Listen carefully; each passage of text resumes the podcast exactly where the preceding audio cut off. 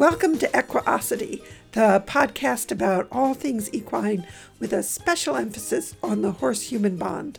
My name is Alexandra Kurland, and I'm the author of Clicker Training for Your Horse and other books and DVDs on clicker training. And I'm joined by Dominique Day, one of the co founders of Cavalia. And the last time Dominique and I were chatting, we ended the podcast by saying that we really wanted to talk about principles of training. And Dominique, I guess that that's something that you very much want us to jump right in and, and continue our conversation. I do. Um, you know, I really, one of the most satisfying things for me in life is understanding why. Yes. I ask why questions all the time. And I've always been like that. I must have been a pain in the neck when I was a little girl. I was just going to say that. You must have been quite the two year old that that age. Oh, I, I, you know, I find it so gratifying to understand why. And so, yeah, principles for me are all about understanding the reasons behind some of the rules that we have learned. And I was just thinking about that this morning because I woke up and I decided I wanted to have spanakopita for dinner. Do you know what that is? You know, it's the the, the pastry with the filo. Okay, um, yes. The filo with the feta cheese and the spinach. Yes, you're going to make everybody hungry because yes. Yeah.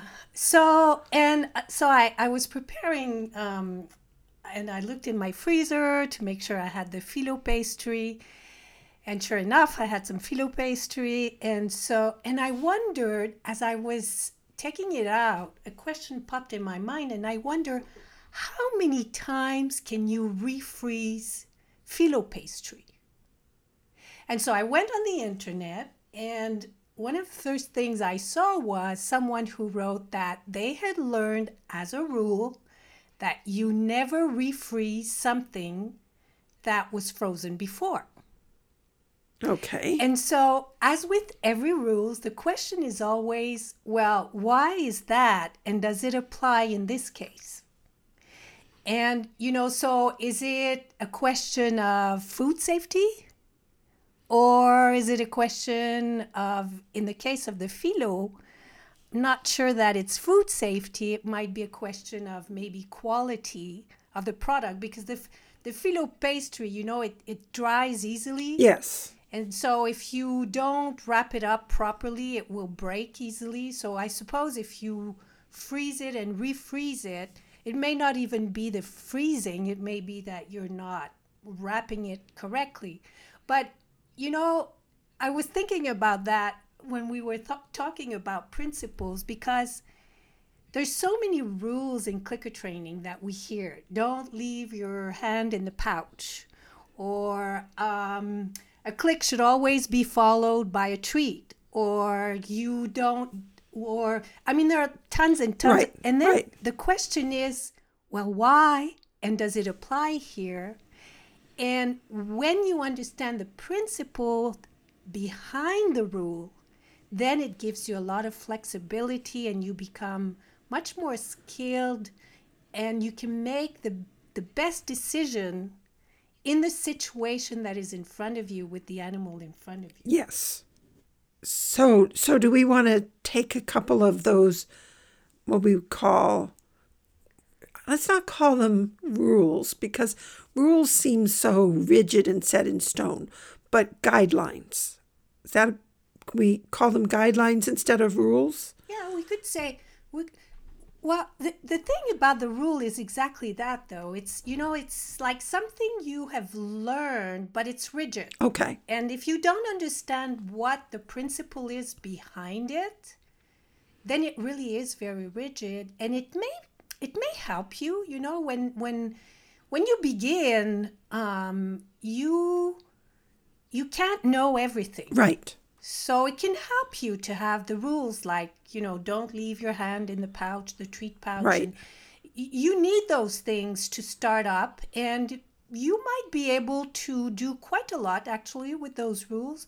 But there's a point where you want like the bigger picture. Yes.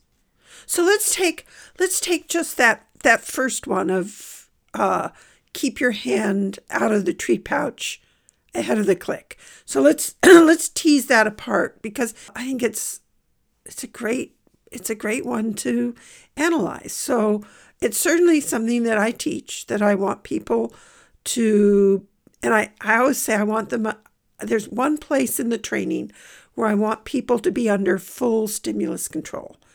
And and that's you know the stimulus control is a term too that is one of those not really what we want to call it, but it's what it's called. So we'll take we'll leave that for another day and this we'll just refer to it as stimulus control. And when you have something that's under stimulus control, it means the behavior is occurs when you ask for it, but it doesn't occur at other times in a training situation and you don't get some other behavior in response to your cue. So if I say to a dog sit, the dog sits when I give that cue. He doesn't lie down, he doesn't jump up, he sits. And in the absence of the cue in a training situation, I don't get that behavior. And uh, so I. And you, you don't get it if you cue something else. Right, right. So if you say lie down, you don't get a sit. Right. So there are those four characteristics that are met so that you can say that something is under full stimulus control. And not every behavior that we teach needs to be brought under full stimulus control. And that's very much one of those things that depends upon what you need. So it may not you may not care if your horse comes running when you call him because you keep him in a small paddock. But if you keep him in a 30 acre field, it would be nice if he came running every time you called him. And you may not care if your horse picks up a canter when you ask for the canter instead he trots first because you're out on a trail and it's fine. But if you're a dressage rider, it matters very much that your horse picks up the canter when you ask because in a test that's needed. So these things are there's a lot of flexibility built into that. So let's let's just look at make sure I don't lose lose the thread. So there's one place in the training where I would say that I want full stimulus control. And it's not that I want the learner, my horse, under full stimulus control, but I want the handler under full stimulus control. And that place is centered around the click. That when, because when you click, when I give a marker signal, whatever it is, but when I give that marker signal, that that is a cue for two beans. So it is a cue to my horse, my dog, my goat, whatever I'm training, to go into reinforcement retrieving mode and it is a cue to the handler to go into reinforcement delivery mode. And I don't want to see any reinforcement delivery ahead of the click. Right.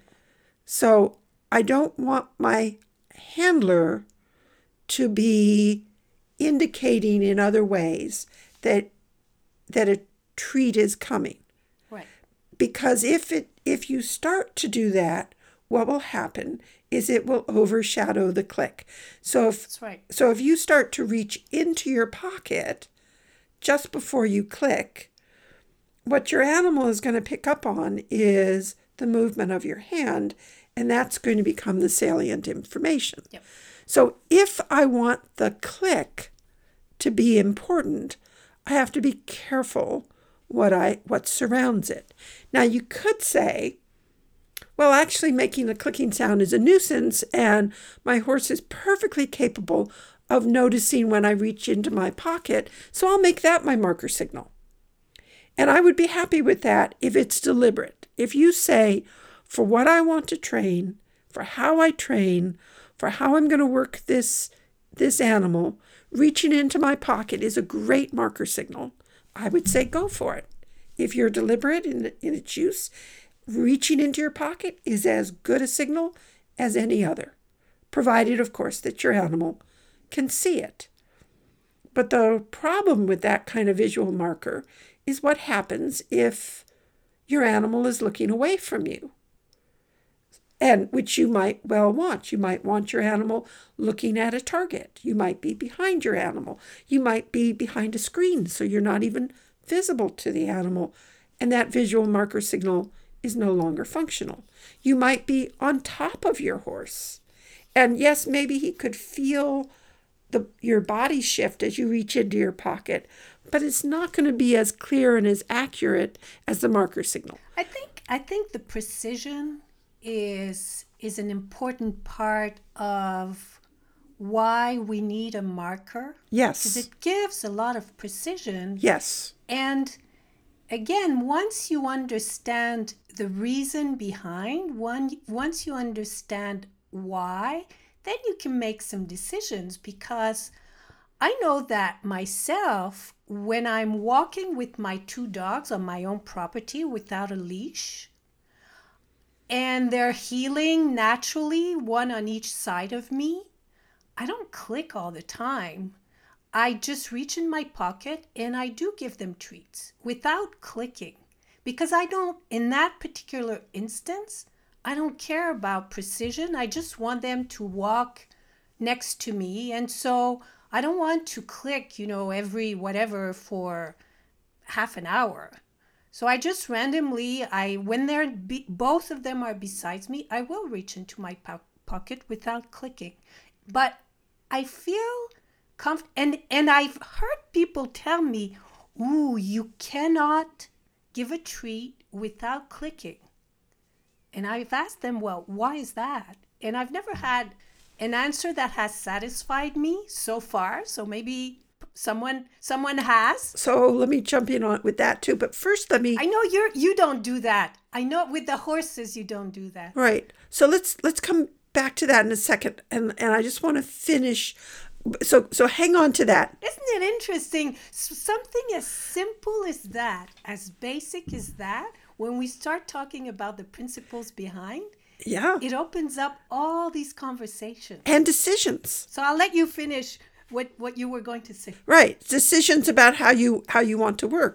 And hopefully people understand what we mean by overshadowing. Well, it becomes because that the visual of a hand going in a pouch will become more is more salient to the animal than an audit aud, auditory. Yeah. You know what would be fun? And and normally we, we talk about the webinars at the end of the podcast, but it would be fun to have Jesus talk about overshadowing in our upcoming webinar because his description of it, his explanation of it from that perspective of the behavioral analysis is very powerful.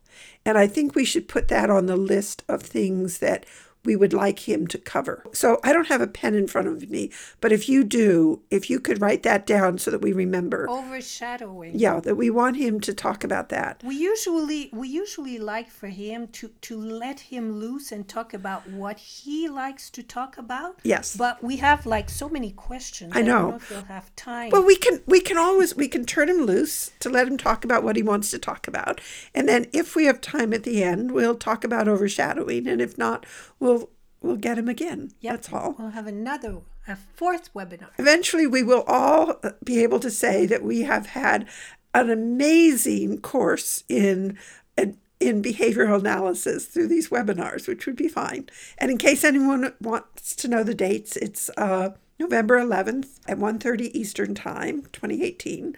And just go to our website, equiosity.com, for more information. And I really didn't mean to insert that in the middle of the podcast, but the overshadowing is is really it's it's an important concept. And when I saw how Jesus described it, taught it, sort of parsed it out in the language, in the technical language of behavioral analysis, it became so very clear.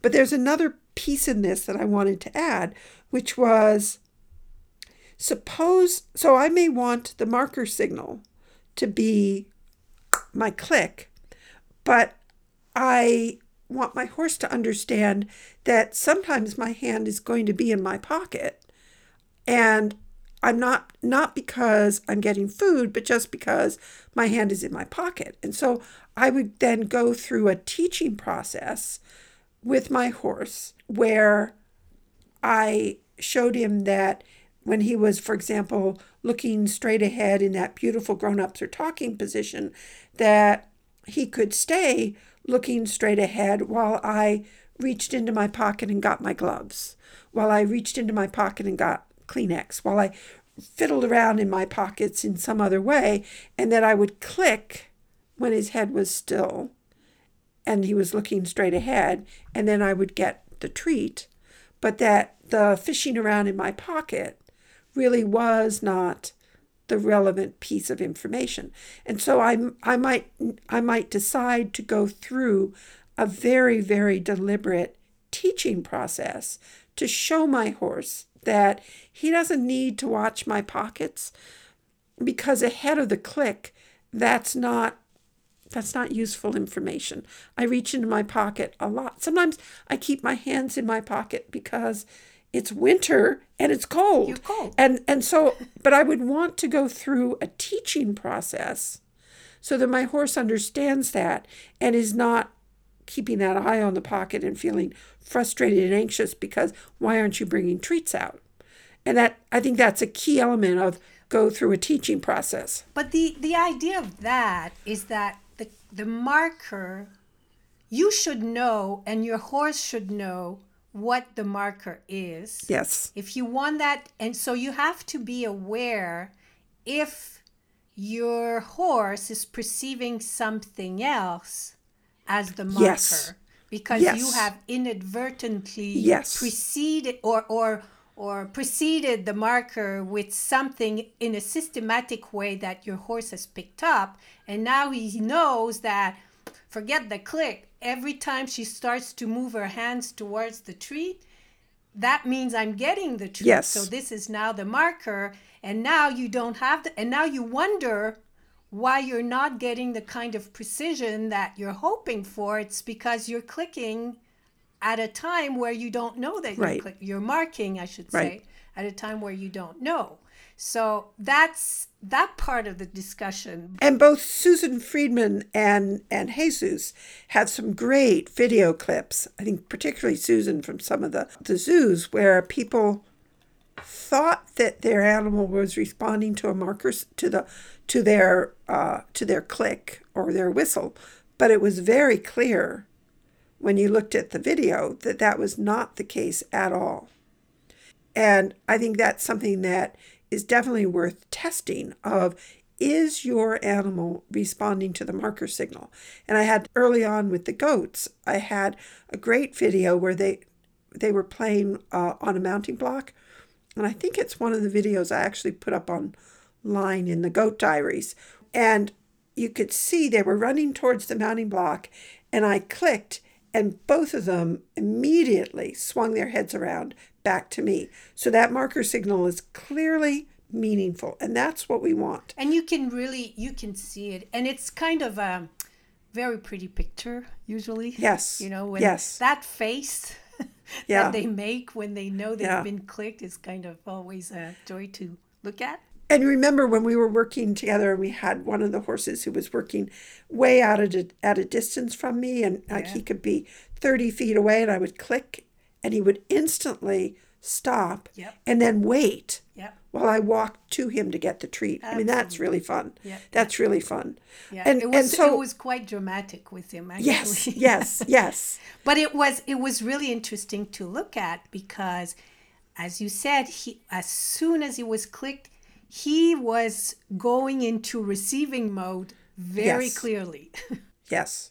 and he wasn't doing anything else. He was just waiting to get his treat. Waiting very politely. and you were you didn't have to run to him to give him his treat. You just walked very casually but very definitely. You weren't doing anything else. You weren't answering your phone Right. while you were walking towards him. You were definitely delivering your treat to him and he was waiting to receive it and that's all part of the the reinforcement package sort of that Hmm. that anticipation as it were and it doesn't begin you couldn't begin there you begin with the you click and the food as promptly as you can you're delivering the food and you're not very far away from the animal. So it's just reach into my pocket and his nose is right there.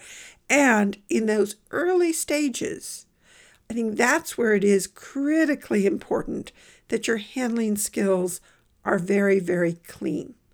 I had a great example of that this past week. I had guests at the barn, which was great fun. And we were using the goats to work on some of the early handling skills of just getting the handling really clean. And and the goats are phenomenal for that because they're quick. And if if you're fumbling around at all, then there's a lot of behavior that's happening that you're not going to want. So you have to be very, very clean. And for this one particular person, I got out my colored duct tape. And so we had, I put a piece of duct tape on the back of her hand. So that was one marker. So when she went into grown ups, it was her hand went to the pink duct tape. And then when she fed, I, I didn't want her free hand, the non feeding hand, to get stuck to her torso. So I put another piece of duct tape on. She was sitting in a chair for the goats on her uh, on her thigh, so she would feed, and with one hand she reached into her pocket and fed the goat, and her other hand went to the the blue duct tape on her thigh, and then when she fed, it was uh, I put another piece of duct tape. We had duct tape all over. Put another duct tape piece of duct tape right on the front of her winter parka. So she'd take her hand back to that piece of duct tape. Her feeding hand went over the duct tape that was on the back of her hand. Then she we could count a thousand one, a thousand two, click, and then one hand went to the blue duct tape on her hand and the other duct her other hand fed. And what it did, it was really pretty, how much it cleaned up and stabilized the food delivery so that her movements were very clean, very clear. There wasn't a lot of extra fumbling or forgetting what to do or the the things that really start to frustrate and interfere with the development of clean loops. So it's very pretty. And and particularly when you're working with a quick animal, both a quick learner and a quick mover, this is really important.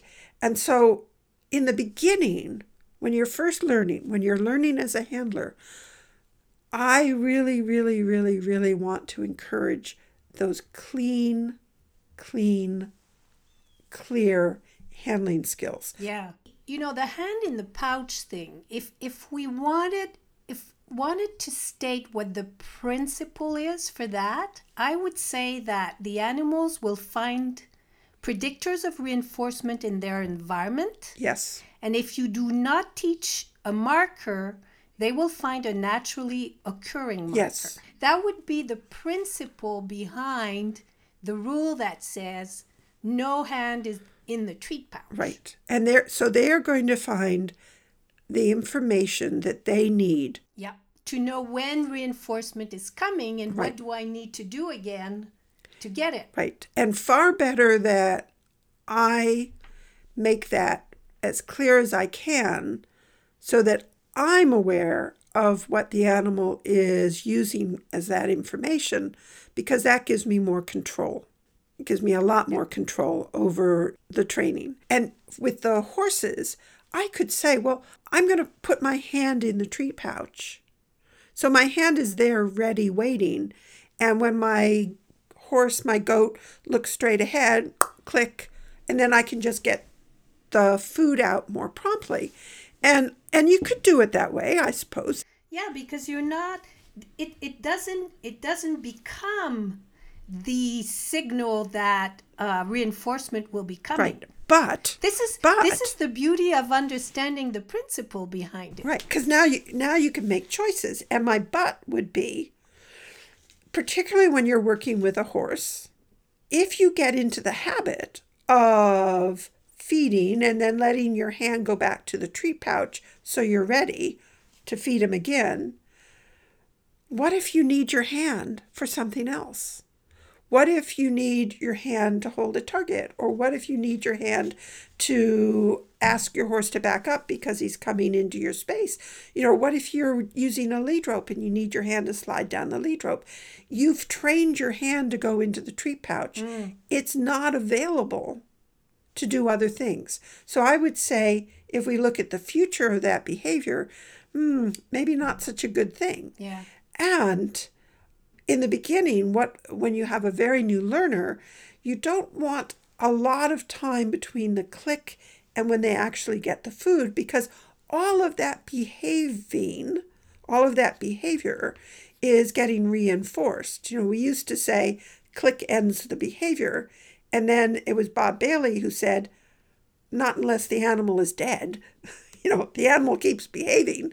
And we all wanted to felt like saying, but Bob, you know what we mean. And but he was right. You know, the the click doesn't end the animal behaving.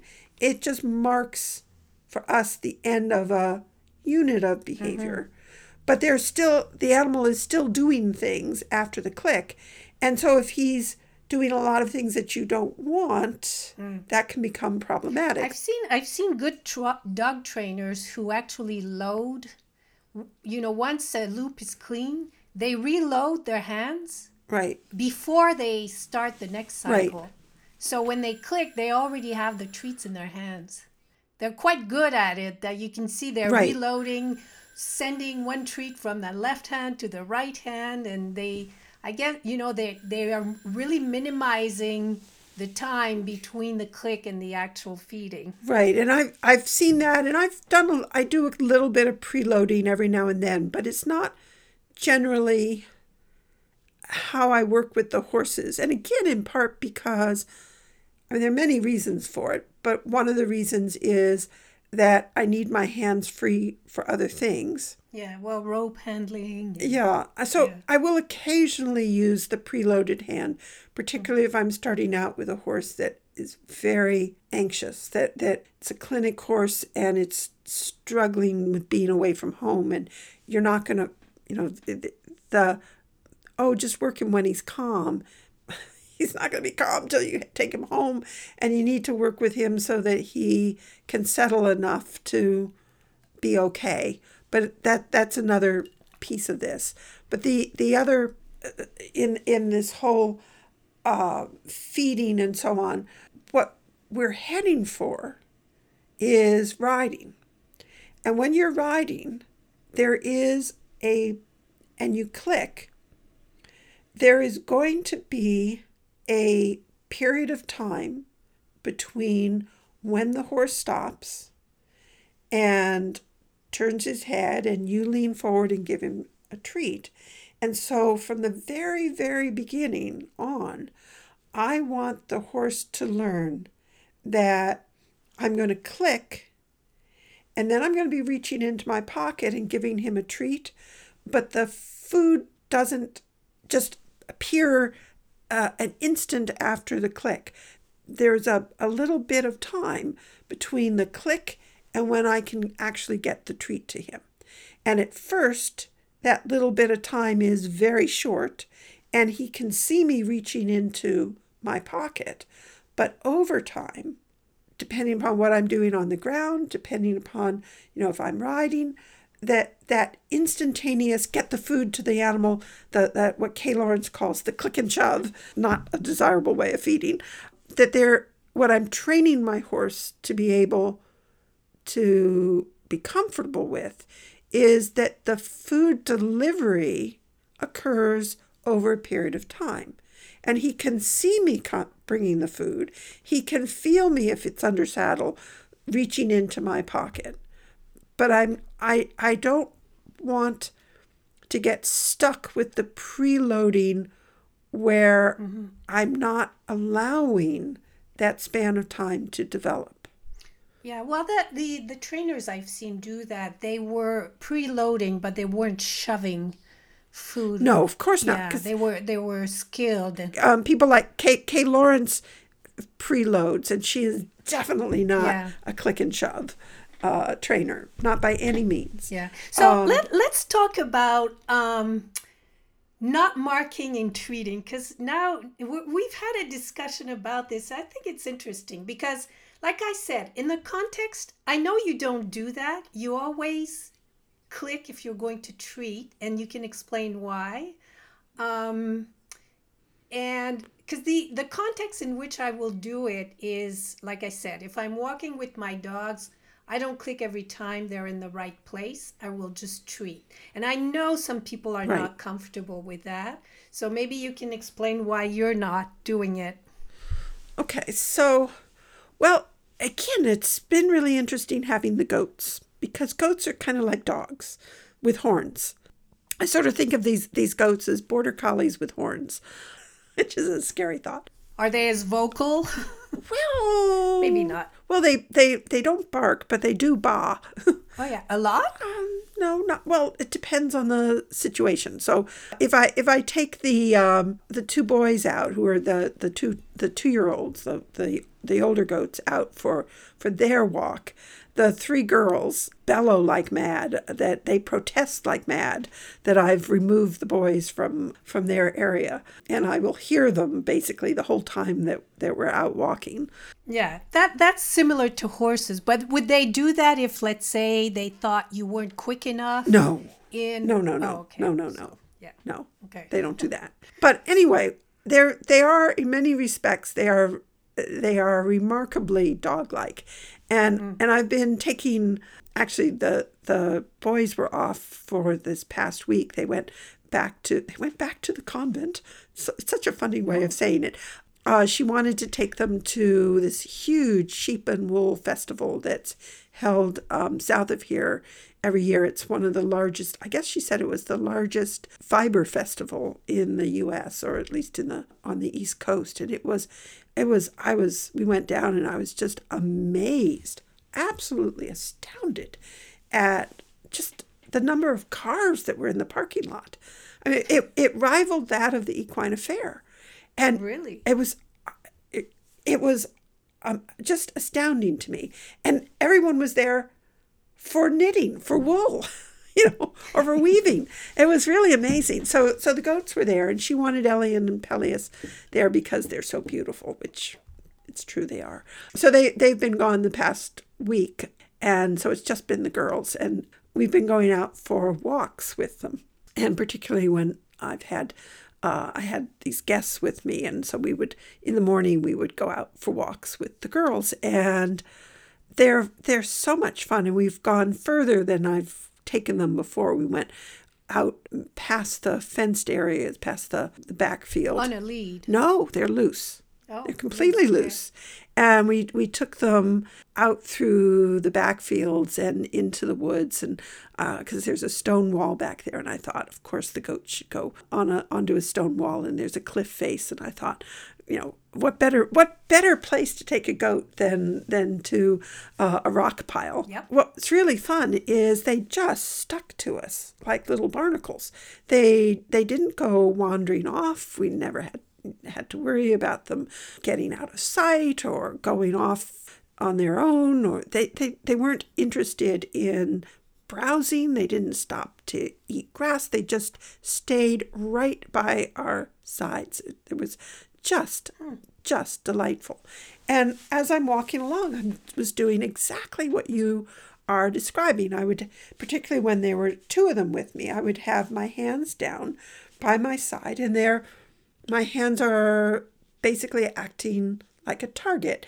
And as they heeled by my side, sometimes I would click and reach into my pocket and get a treat.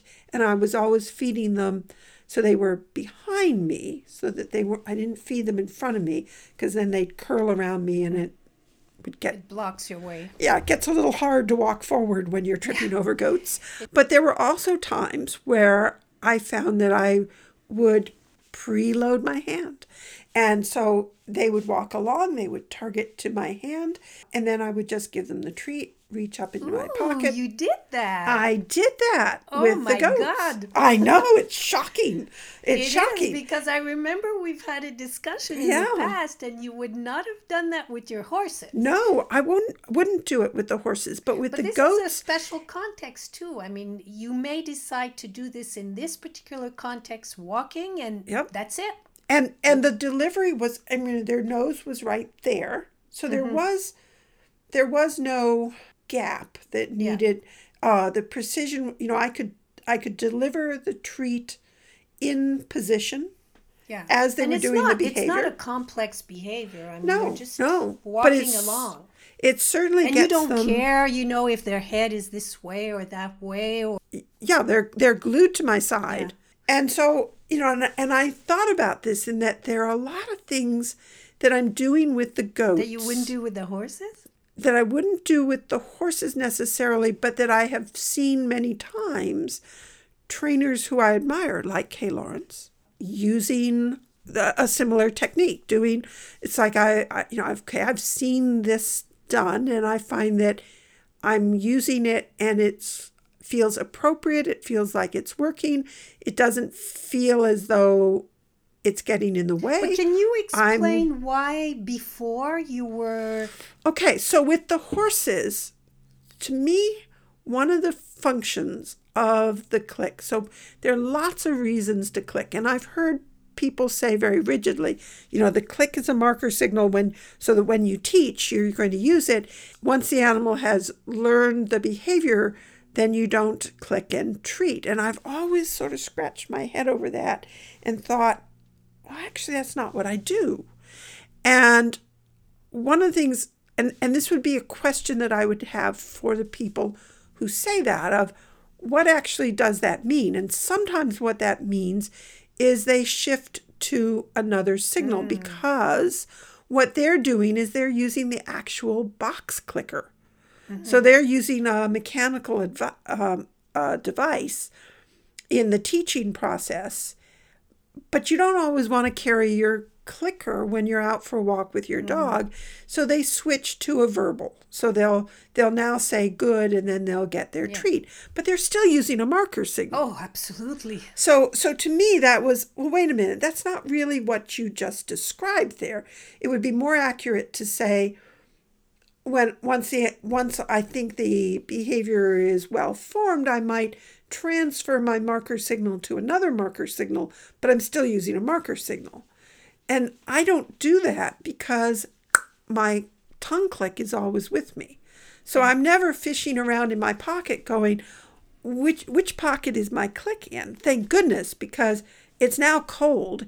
And when i'm out when i'm out working with the horses i may have two or three polar fleece jackets on that have pockets plus my vest that has pockets and fishing around to try and find the pocket the pocket that has a clicker in it can take a long time Well, I only personally, I only use the clicker with the dogs when I start on something Yes. that is really Yeah. complex. I never use a clicker. I always use a marker, and I I basically use the tongue click all the time. Right, right, Because it's a great, like you said, it's always there in my mouth. That's right. That's right. I use a box clicker when I'm very first starting a horse because I think they notice the sound. And I use it in those situations where the there's the background noise is such that I need the sharpness of that box clicker uh, for the horse to be able to pick up on the sound. So if I'm working, for example, in a very windy environment and I really need the precision, I would go to to a box clicker. Really? Because I, I don't recall ever seeing you work with a clicker. Uh, the box, I mean. Well, I've, I I used it initially when I started when I was first introducing your horses to the clicker. Yeah. But anyway, so back to why you would not not mark. Right. So so there are many functions for me uh, that as I think of the click. So one is it is that precision teaching tool, Yeah, definitely. but it's also for me it's a thank you. So when people say, "Well, you know, you've taught your horse to pick up his feet and for cleaning, do you do you still have to click and treat?" And my answer to that is for me, the answer is yes. That that when my horse, you know, when when I'm first teaching it, I might be sliding down my hand and saying, "Is it okay with you if my hand slides down from your elbow to your knee?" Yes, click treat. Is it okay with you if my hand slides down past your knee? Yes, click treat. Is it okay with you if I put my hand around your ankle? Yes, click treat. You know, there are lots of little steps that I would be marking. And then, but gradually, as the horse becomes comfortable with the whole procedure and picks up his foot and I clean it and he's standing beautifully and he's lifting his own foot up, etc., etc., when I'm done, I probably am going to click and treat because it for me it is a way of saying thank you and it helps to maintain this unit of behavior. But when you say when you're done, When I'm done with a, with whatever unit I have selected. So that might be when I'm done with one foot. It might be when I've done hmm.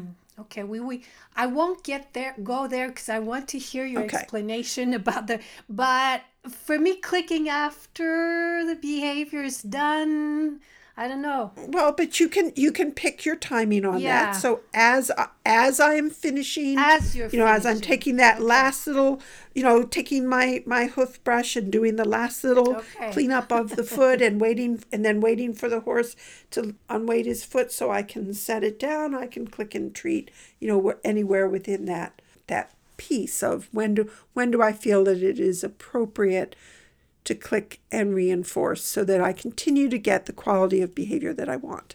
So anyway, one of the other things that I've that I think of in terms of the click is that it is a gatekeeper. Yeah, that now we're getting to where where we've had that discussion Yes. before. Yeah, yeah, yeah. That's That discussion.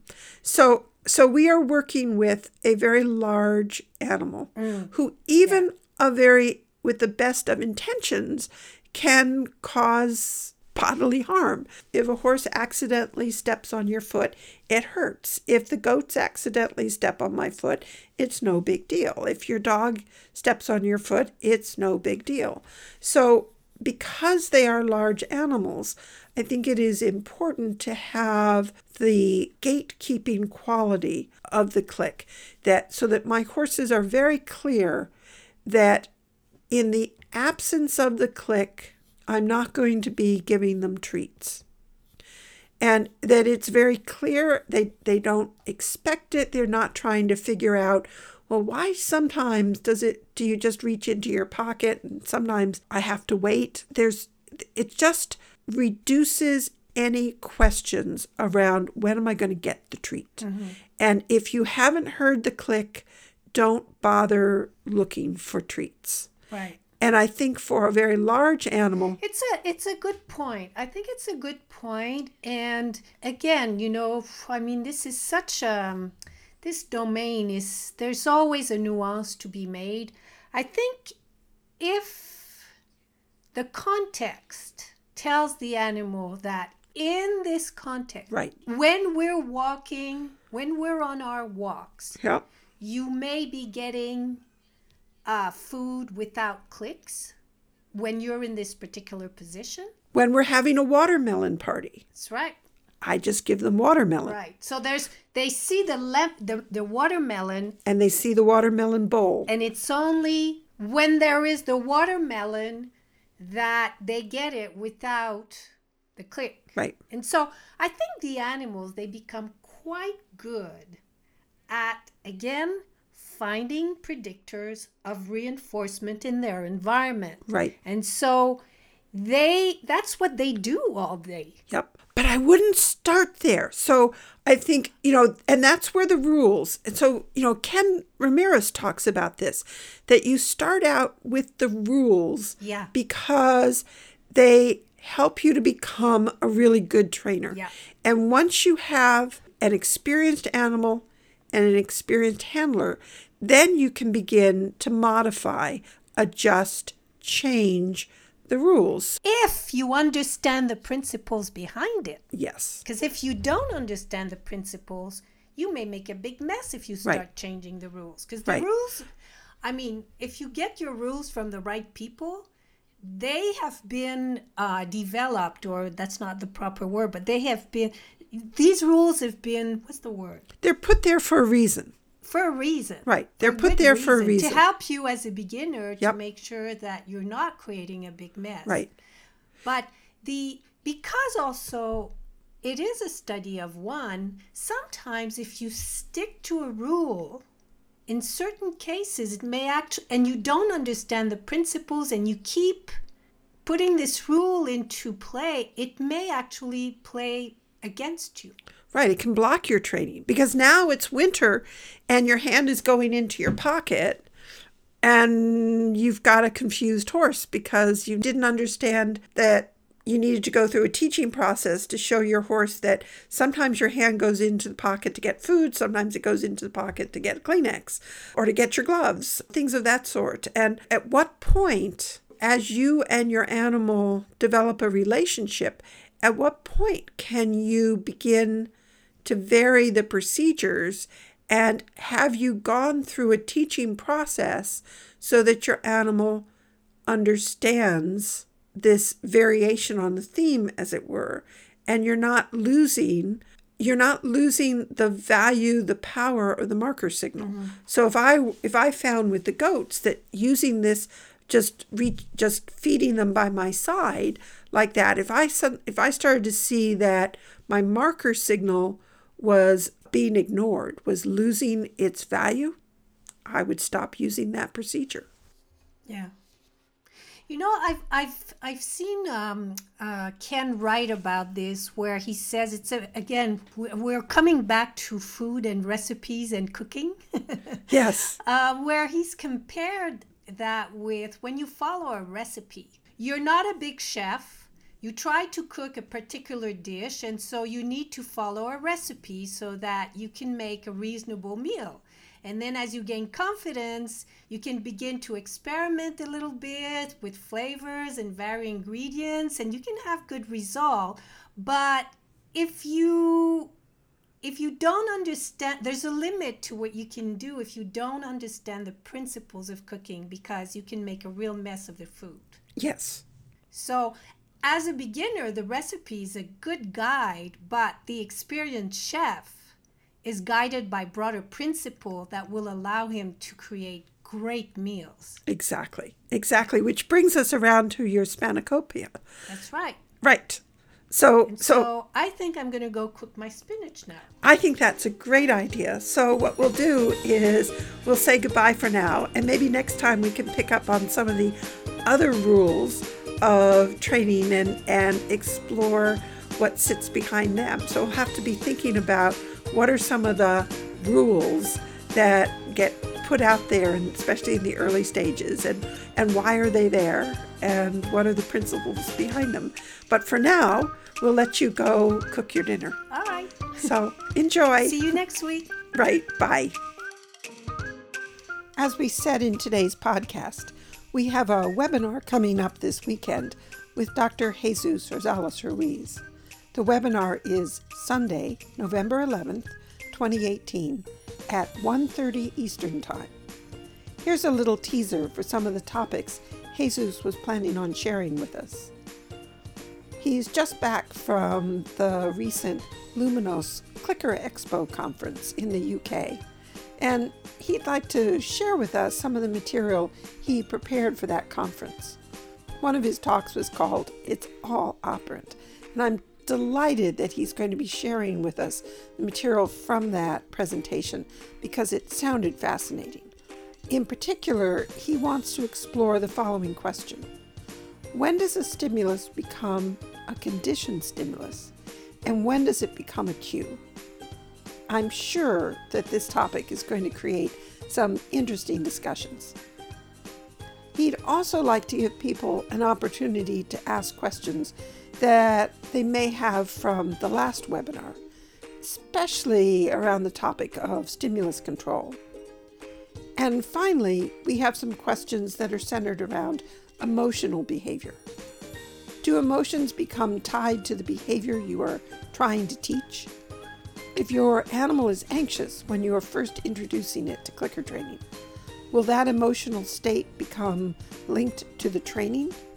Will it become linked to some particular cue that is part of the training?